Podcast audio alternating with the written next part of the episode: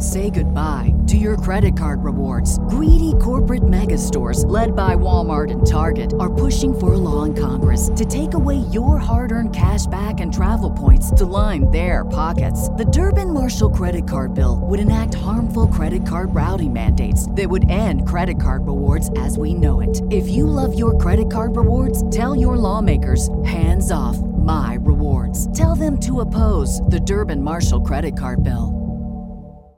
Here in America, work is in trouble. We've offshored our manufacturing, sent away good jobs, and lost so much ability to make things. American Giant is a company that's pushing back against this tide. They make high quality clothing sweatshirts, jeans, dresses, jackets, and so much more right here in the USA. Visit American Giant.com and get 20% off your first order when you use code STAPLE20 at checkout. That's 20% off your first order at American Giant.com, promo code STAPLE20. Welcome to the Fantasy Throwdown Podcast. The Fantasy Throwdown Podcast. Bringing you the latest from the world of daily fantasy sports and gambling so you can stop Googling how to join a squid game to cover all those parlays you thought were such a sure thing. Now, sit back and listen to one of the sharpest minds in the game. Here's your host, Dwayne Calendar. Okay, folks, just so you know, uh, teeing off bright and early tomorrow, we have the PGA Tour's third major of the year, the U.S. Open. Often the most unwatchable golf tournament in my eyes at times, just because it, I think it's more along the lines of watching torture. Some golf fans absolutely love it because it is the sets up as the most difficult course, and they like the fact that golfers are stressing out on national television and flipping out at a ball, a ball placement on holes, uh, just difficult shots. The greens running too fast, so whenever they're putting, uh, things go awry. Trying to chip doesn't work. So the U.S. Open oftentimes is the tournament that prides itself on having the highest scores amongst the golfers in the field. And this year, we have lots of drama to touch upon. I mean, not even covering the uh, uh, the course itself. Uh, we got a field of 156 players. Uh, so you've got amateurs uh, who qualified, uh, individuals who went through various qualifier tournaments. So you have a deeper field than normal major courses. And again, you only advance into the weekend if you are in the top 60 and then uh, if you're tied for top 60 you can get in as well but there's some caveats to that which honestly the tiebreakers always get very confusing uh, as to how they sort that out but it is again you're losing out over half the field of a normal tournament because normally it, it's uh, just under half the field. Uh, uh, that makes it. This is a much larger uh, pool of uh, players that are going to get cut this week, and uh, this year it sets up at uh, Brookline, Massachusetts, uh, called the Country Club. It, it's just outside of Boston. It's a par seventy course with uh, total distance at around seventy two hundred yards you know, it's uh I want to say uh it's hosted at least I think it was 3 other US Opens uh total, so this should be number 4. But had, they hadn't actually gone back to this course in over 20 years uh because the last time that they played the US Open here was 98. So, yeah, we're we're going back a ways a ways uh, uh to this golf course. Now, the one thing I always say about when they have the U.S. Open in the Northeast, I always anticipate wind. It's just you're gonna get wind in the Northeast, uh, in, in the summertime. It's just one of those things where either the wind picks up or it's hot and the course just dries out, which makes the greens incredibly fast and difficult to putt. So I'm going to get into some of the guys that I am not big on that other people are. Uh, but uh, you know, I'll I'll kind of talk through uh, uh, some of my thought process and the fact that uh, uh, how the course plays. But the biggest story beyond just the golf course, in my opinion, is the simple fact that we have the PGA Tour and now this uh, LIV Golf Tour backed by the Saudi Arabian government that is just handing out oodles of cash to any golfer willing to make the jump. And what the LIV Tour is doing is they're also poaching the amateurs from the PGA ranks.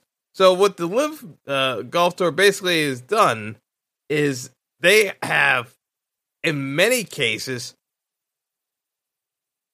I would say it's 10 times the amount you can make on the LIV Golf Tour versus the PGA Tour. Now, the tournament tournament format's completely different. It's shotgun uh, format, uh, three day golf tournament, no cut events on the LIV Golf Tour. Purists will say it's heresy. If looking by the first event that they had, it looked like closer to uh, some nouveau uh, rave style party atmosphere going on. And then yeah, there's a golf course go uh, tournament going on in the background. It it it was definitely an interesting sight to say the least. Uh, of what they're going for because it definitely seems to cater to a more casual crowd, which I could only see to imagine rankling purist watchers of uh of golf tournaments because uh, for those of you who don't know, and they they finally, I, I, at least I think they finally stopped doing this. Like you would have golf spectators like uh, snitching on players for potential rules infractions and literally calling in to the PGA during televised events to narc on players if they think there's any sense of impropriety. Sometimes it, it's possible. Other times it's just really random ass rules that honestly doesn't really lend itself well to the average Joe just trying to watch golf and just casual interest. There, there's way too many uh, folks at the hardcore end of the spectrum that, again, you may like uh, difficult golf courses uh, uh, playing out. But at the end of the day, this is where we have to kind of take a step back. And I want to say that the rhetoric around the LIV Golf Tour. Now, we have plenty of reservations about uh, Saudi Arabia and their true intentions of uh, some of these sports leagues. We talked about it when uh, the purchase of Newcastle United went down. It's a different. Uh, it's a dawn of a new age, and I'm not saying it's better or worse.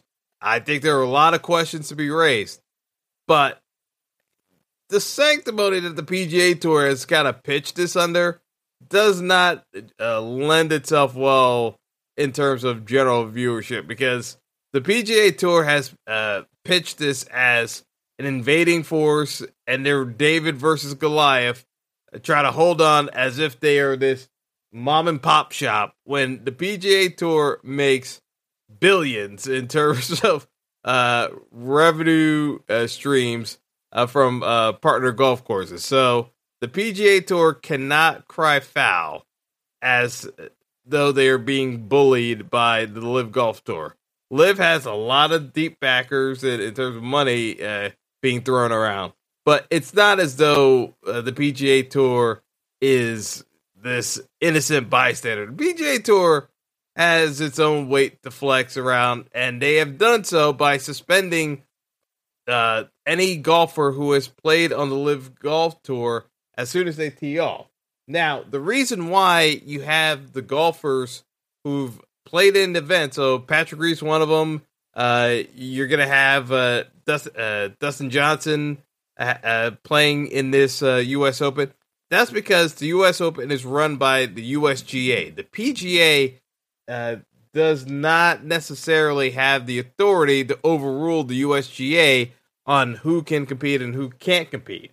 Now, there are other questions down the line as to other majors that if some of these players wanted to fight this, I think there's a uh, actual reasonable legal case that they could make in that regard. Thus far, it seems as though the players have been getting paid so much by LIV Golf Tour that they've decided to resign their PGA Tour membership in lieu of uh, potential suspension. So uh, Dustin Johnson uh, resigned. Kevin Na resigned his PGA Tour card. So, you know, it seems as though the players are trying to find an amicable break from this as opposed to the PGA Tour itself, which is uh, essentially branded to all these players persona non grata and unwelcome in any PGA uh, sponsored event directly through them. Now, how does this play into the U.S. Open? You're asking, and why should I care? Well, the reason why you should care is the fact that the PGA Tour golfers who have remained in the t- uh, tour itself have been talking up a huge game in terms of all the guys who left and said they did it for money. And like, there's been a lot of trash talk going on in terms of uh, uh, si- sidebar commentary from uh, current tour players. So you had Rory McIlroy who run who won the RBC Canadian Open this past weekend. Uh, Justin Thomas, a top five player in the world, uh, won the Players Championship earlier uh, a couple of weeks back. He was talking about the LIV Golf Tour and uh, the lack of competition. So there's been a lot of barbs being tossed about by the current PGA Tour players that are remaining on tour about the guys who have left. Now, they're being spokesmen for the PGA, but here's the long and short of it. If they talk up this game and do not perform on the US Open while the LIV Tour guys make the cut, it just makes it look that much worse because you've been playing this up that the guys who are left don't want to compete and hang anymore and are just going for the money. Like that's the way the PGA Tour and uh, some of the players have framed this argument as to, you know, why these guys are leaving. Jon Rahm was a, a bit more conciliatory about it in terms of his response that, you know, he's not motivated by the additional money he can make. He's satisfied with what he's made thus far. He's been very successful in his career earnings. But if you're a younger player, because Talor Gooch is one of the prime examples of this, you are going to make $20 million in a year easily uh, playing the LIV Golf Tour. If you play all the events, you're probably making north of 50. Charles Schwartzel, uh, Schwartzel just won $4 million from winning a golf tournament uh, this past weekend the guys who are young and up and coming, they're gonna be making a couple, uh, uh, a, a, a, a couple, uh, uh, eight figure deals easily on the LIV Golf Tour. So the decision to move is honestly not that hard if you're looking at it from a monetary perspective. If folks are saying, "Oh, well, what about three to four years?" Well, here's the thing: is the PGA Tour realistically gonna be able to stop these guys from playing if they took up a lawsuit? And my whole argument about this is I don't necessarily think the PGA Tour has that strong of a case of uh, business practice wise to say no, you can't compete if you're on another tour, like because it's not as though they're giving out contracts to the players it's a membership. They revoked the membership because they played at another golf course that's not PJ sponsored. But technically, that's you know, guys play at different golf courses all the time without having uh, be in fear of uh, having their tour membership pulled. I mean, you've got a European golf uh, tour with uh, a DP uh, DP tour like that has a affiliation with the PGA Tour. So again, if you really wanted to make a legal argument, it, you could actually argue that well, there are other golf courses and tours that are going on that the PGA has never suspended players over. What makes this so different? And realistically, I think the PGA Tour's case is about as flimsy as the NCAA's case that they try to use against student athletes as to why they shouldn't be paid.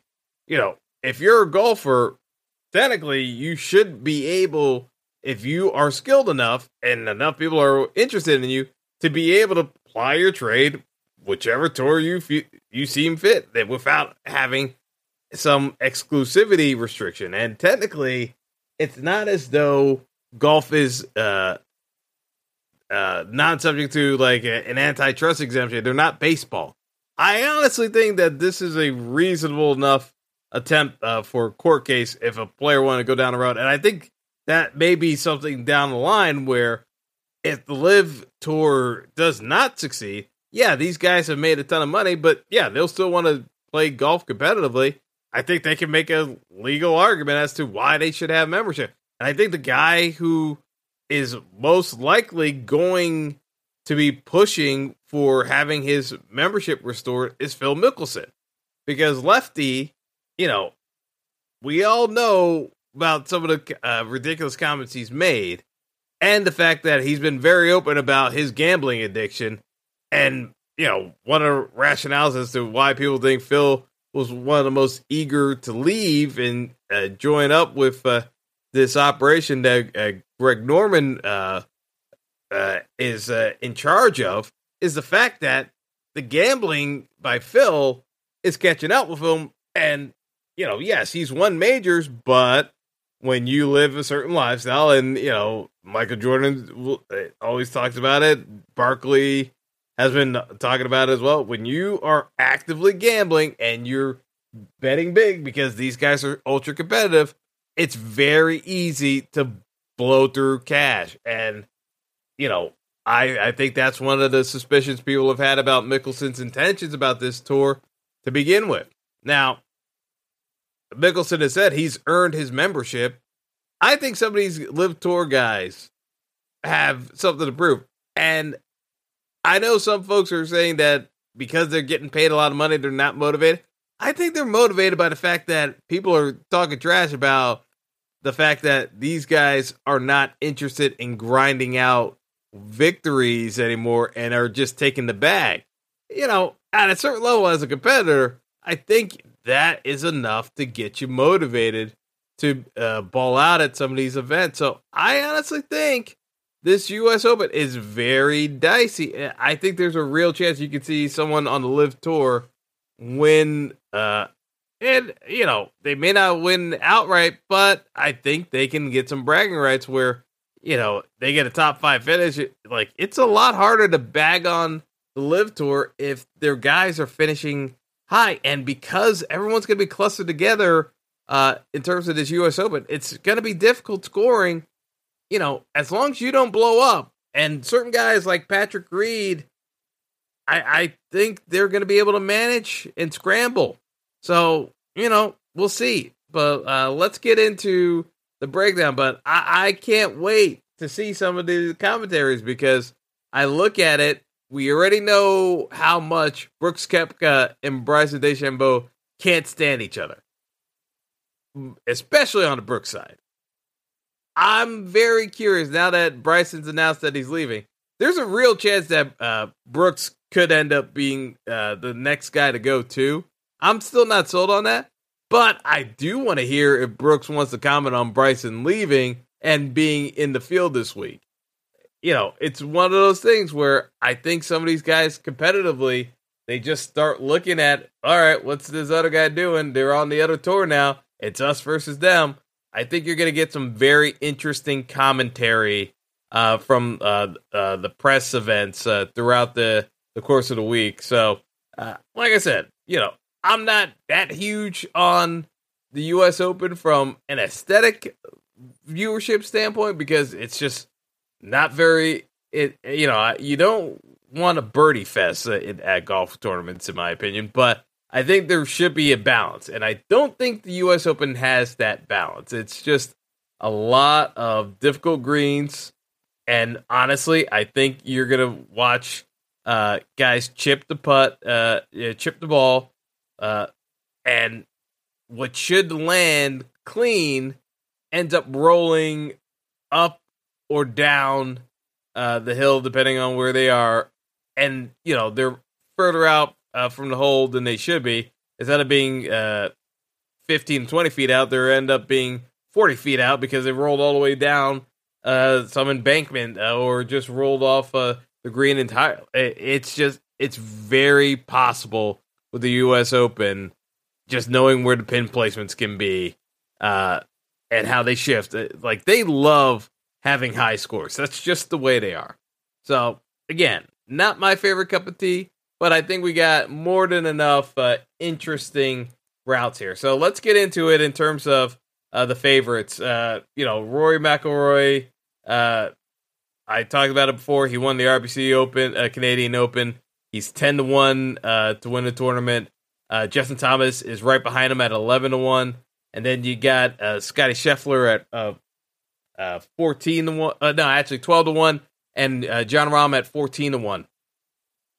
Xander Schauffele is sixteen to one, and uh, yeah, you got uh, Viktor. Yeah, so uh, Hovland is thirty-five to one. Yeah, Zan- yeah, Xander was uh, uh, yeah, I talked about Xander. Jordan Spieth twenty-eight to one. Uh, Cam Smith twenty-two to one. Collin Morikawa thirty to one.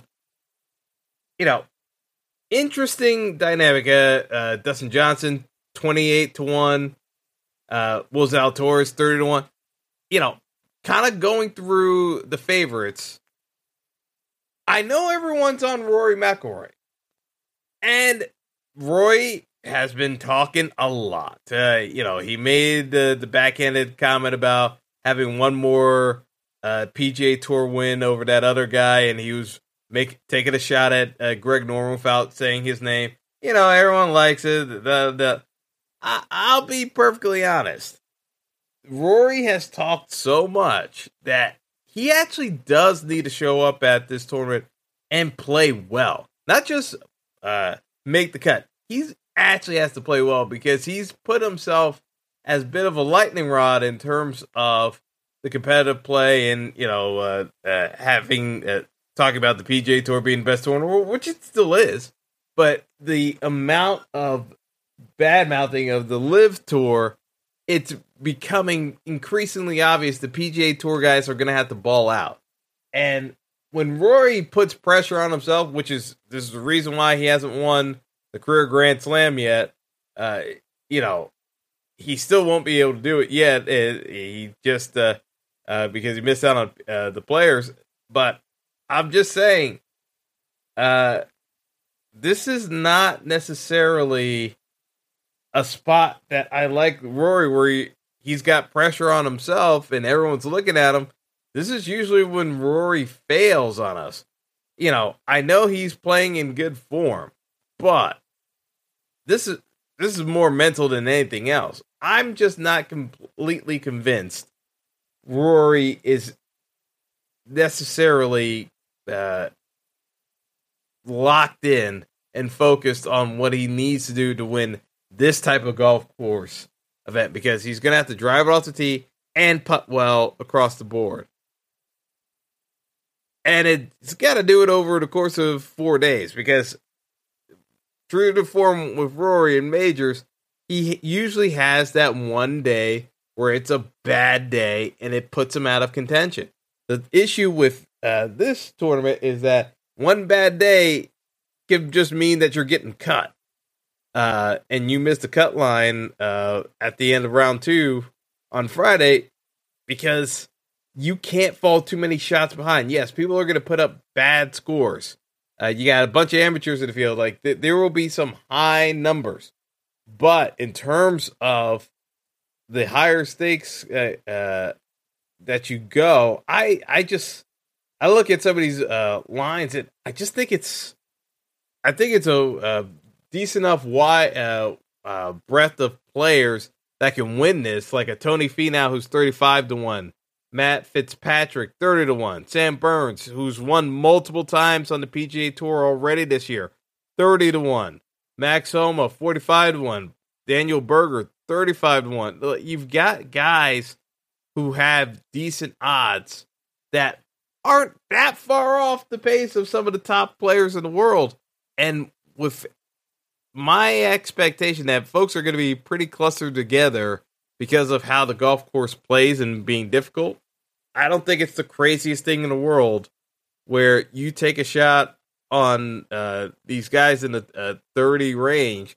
I don't necessarily like getting uh, the value on some of these uh, golfers in in the low teens and uh, getting close to single digits ownership uh, odds rank.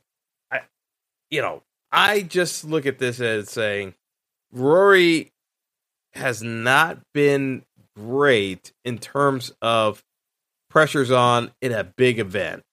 The form's getting better, but whenever it's come to the big events, he just hasn't delivered. And I'm not sure this is the golf course for him. I, I know a lot of folks are high on Rory and they think he has the best chance to win. I don't personally. I would even suggest fading him in DFS if you're willing to do so. I just think that, you know, there are going to be guys finishing above him. And so I don't think he has the upside. He's being he's been priced in the betting markets and on the uh, DFS as if he's one of uh, the top options to win uh, the tournament. And I don't know. I, I think he's probably closer to. I really think he's closer to really being a twenty-five to one uh, odds wise, but because he won last week, that's what's driving all of this down. I think he would have been in the teens anyway, but because he won the event, people are locking themselves into Rory, and I just don't see it.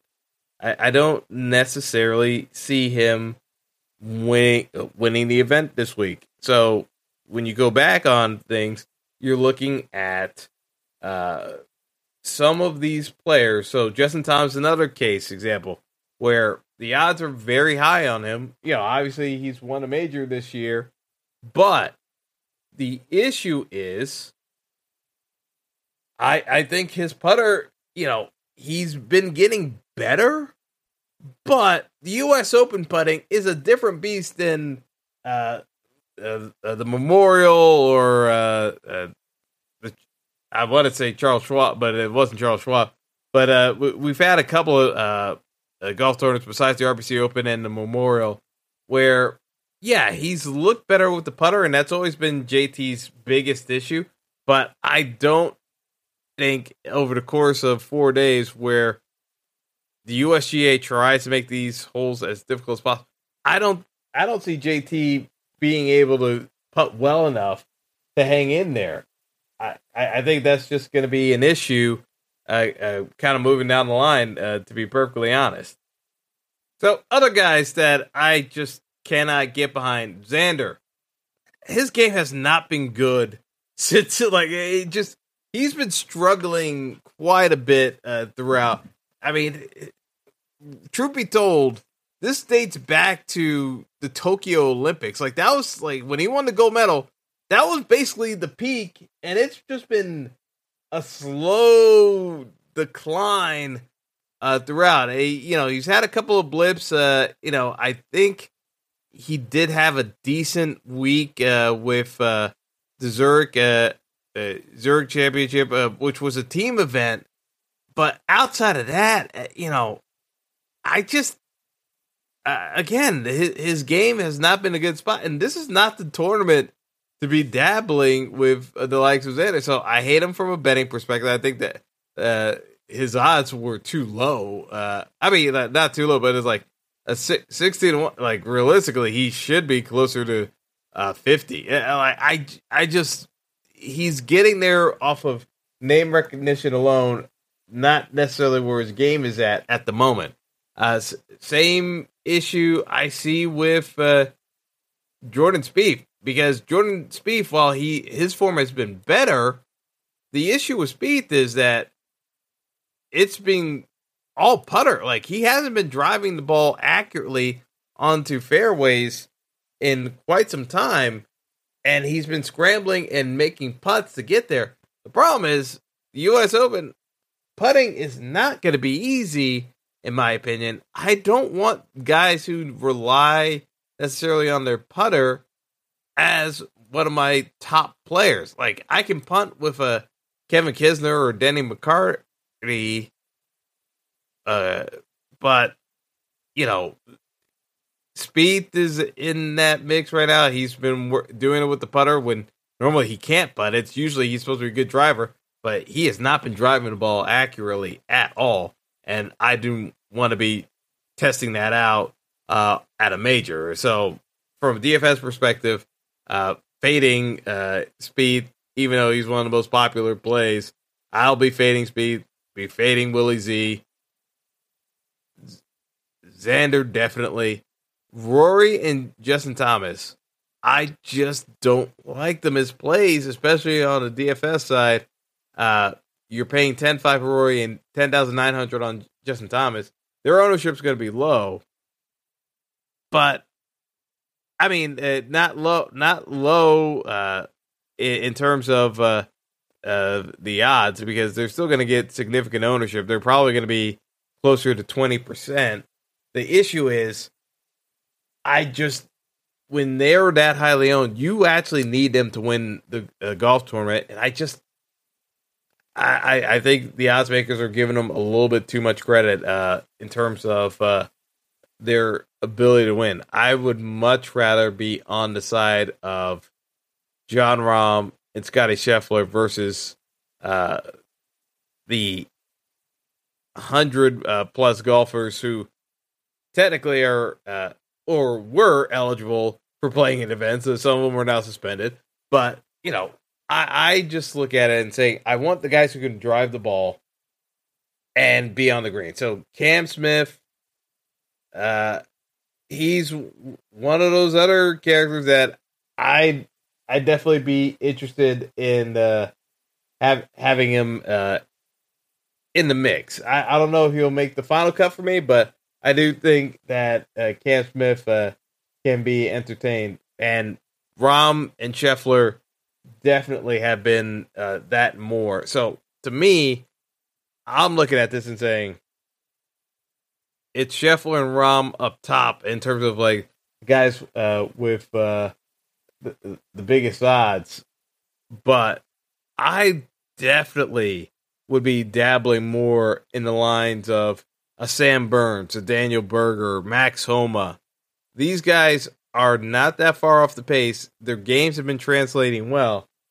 I think you can go with these guys in terms of uh, uh, outright bets, and you know, I would even look towards uh, if you're going with a dart uh, board th- type throw, you can look at a Sungjae Im at uh, he's coming in around forty to one.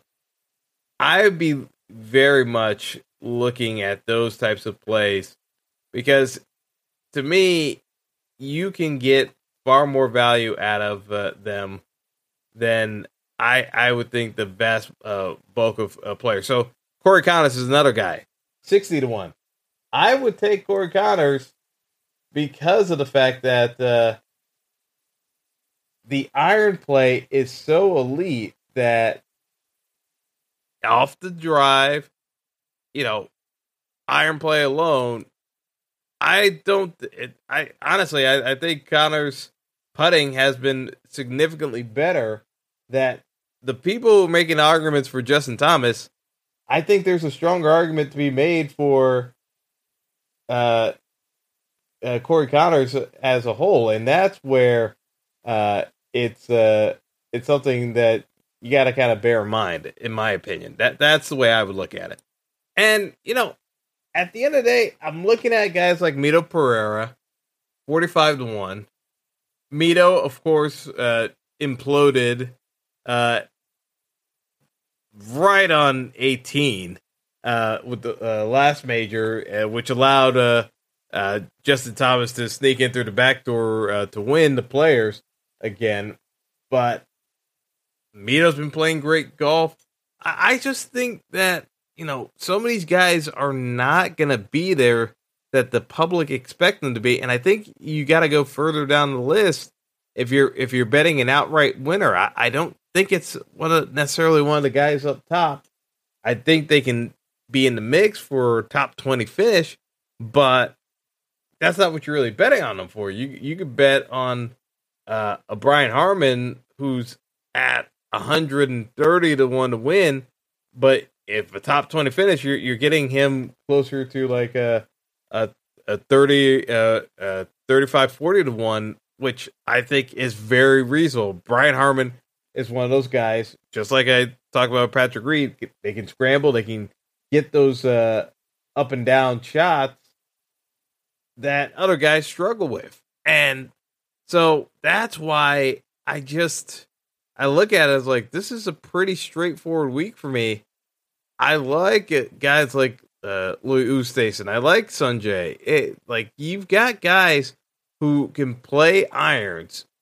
And, you know, realistically, if they're driving the ball, and again, Louis' biggest issue is drive ac- uh, driving accuracy. He he could struggle, but he again, from a betting standpoint and DFS pricing standpoint, way cheaper than Justin Thomas and is a similar play to Justin Thomas. Like you've got to look at it from the standpoint of some of these guys of the overall favorites that are being uh, selected here, there are guys who have very similar skill sets that are further down the totem pole in terms of betting odds that they can absolutely get there. And I think if we're being creative here, you can put together some tickets of guys uh, getting top 20 finishes that are pretty much going to be along the lines of Webb Simpson. Uh, 110. Webb's been uh, playing well, and he has a great uh, record over the years at the U.S. Open. He's another guy who can grind up and down. So, you know, when we're looking at it, it's like, yeah, you can take a flyer on some of these guys to win outright, but, you know, the U.S. Open is usually a crapshoot anyway in terms of getting winners. But what you want to try to do is see some of these guys who can get top 20 upside.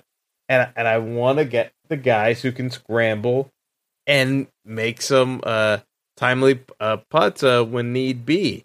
But if you're not a great putter, I want to make sure you're excellent iron player. So Corey Conners, uh, you know, not nearly as uh, bad with putting as Justin Thomas can be.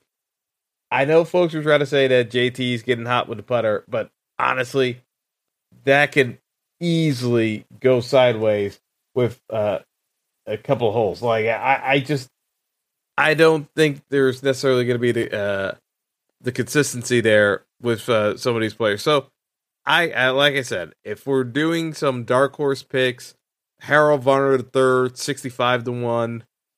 Uh, Davis Riley, eighty to one. Just been playing excellent golf as of late. Keegan Bradley, uh, form wise, uh, Keegan's on the good side. When bad Keegan shows up, you don't want to be anywhere near him. But Keegan Bradley, 80 to 1, definitely could be in the mix uh, come Sunday. So I would say keep your mind open in terms of how you go about uh, your uh, bets and roster construction because to me, I look at it and saying if I take Scheffler and Rahm, Scheffler or Rahm, I you, could technically play them both in DFS, but uh, I think that puts you a little bit too thin pricing wise. But I think you can live in the seven K range because you've got a bunch of guys, and even Tommy Fleetwood. I just don't like Tommy Fleetwood in terms of historically just does not show up well in majors. Like, yeah, he could he get you a top thirty finish possibly, but be in the mix for Sunday? Not likely. Uh, Fleetwood is one of those guys where on paper it makes a ton of sense play him, but in reality, not so much. Bryson DeChambeau. Bryson is the ultimate X factor. If Bryson is healthy, Bryson can dominate this golf course easily off the tee and using his irons. Bryson could dominate this golf course just because of shot length. Now, Bryson is still recovering from surgery that uh, uh, uh, uh, regarding the hamate bone in his wrist, eh, you know, I just I'm not sure Bryson's healthy. Then there's the whole backdrop of these LIV golf tour guys. They're gonna get booed. There, there's no question about it. Uh, fans are gonna boo them just because of how the PJ has positioned it, all of this talk. For a guy like Patrick Reed, I think booing actually makes him better. For a guy like Bryson, who's very sensitive, booing throws his game off. So I think Bryson is more of a uh, deep, deep GPP play uh, from uh, a roster construction standpoint. Betting wise, he's 80 to 1. And realistically, I think that number needs to be closer to 150 to 1. If he, eh, but that's because I'm not entirely sold that he's healthy. But if Bryson was healthy, he'd probably be 10 to 1. And then that's the thing. It's just, you know, the betting markets are factoring uh, these things in, but the injury he had was significant enough where, you know, picking up a golf club and hitting it, it you know, it's going to take a little while for him to bounce back. I'm not entirely sure this is the best route for him to play, but because of him joining the LIV Golf Tour, he's only going to get so many opportunities to play on the stateside. So he's taking advantage of this.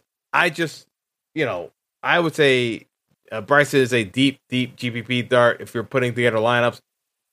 Do not have him as your single entry or your three max entry. It, I think you need to be playing closer to 20 lineups, 40 lineups, 50 lineups, all the way up to 150 to be considering uh, Bryson DeChambeau. I, I just think there's way too many question marks on his health and ability to uh, uh, put something together for four days. The the hand has had to hold up for has to hold up for four days.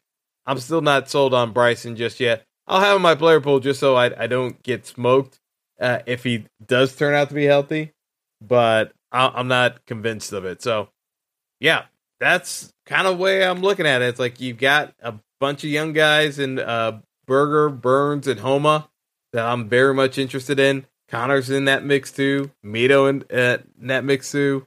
Cameron Young, 50 to 1.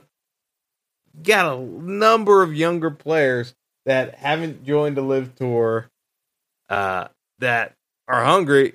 I think they they can get it done this week uh, in terms of outright bets. So I'd be looking uh, uh, to dabble on all the guys I had mentioned uh, in that range. So uh, yeah, that's gonna do it for me. Uh, hopefully, we get some entertainment with this U.S. Open. You, you know, again, if it's just talking about how difficult the course is, to me, that's terrible television. But if we get guys feeling good about themselves, uh, uh, willing to take more risks, I think you can have some uh, very interesting commentary going on with the commentators kind of bashing the LIV tour guys if they happen to be in contention. So we'll see how it goes, but uh, that's going to do for me. Uh, best of luck, everyone. Enjoy uh, the U.S. Open, and hopefully, we get a nice uh, four days of golf uh, in the mix with uh, interesting press conferences uh, uh, uh, to go along with everything. So uh, that's going to do it for me. Have a good one, folks, and until next time, be be well. Thanks for listening to the Fantasy Throwdown podcast. Be sure to like and subscribe to the show on Apple Podcasts, Google Podcasts, and all other major outlets.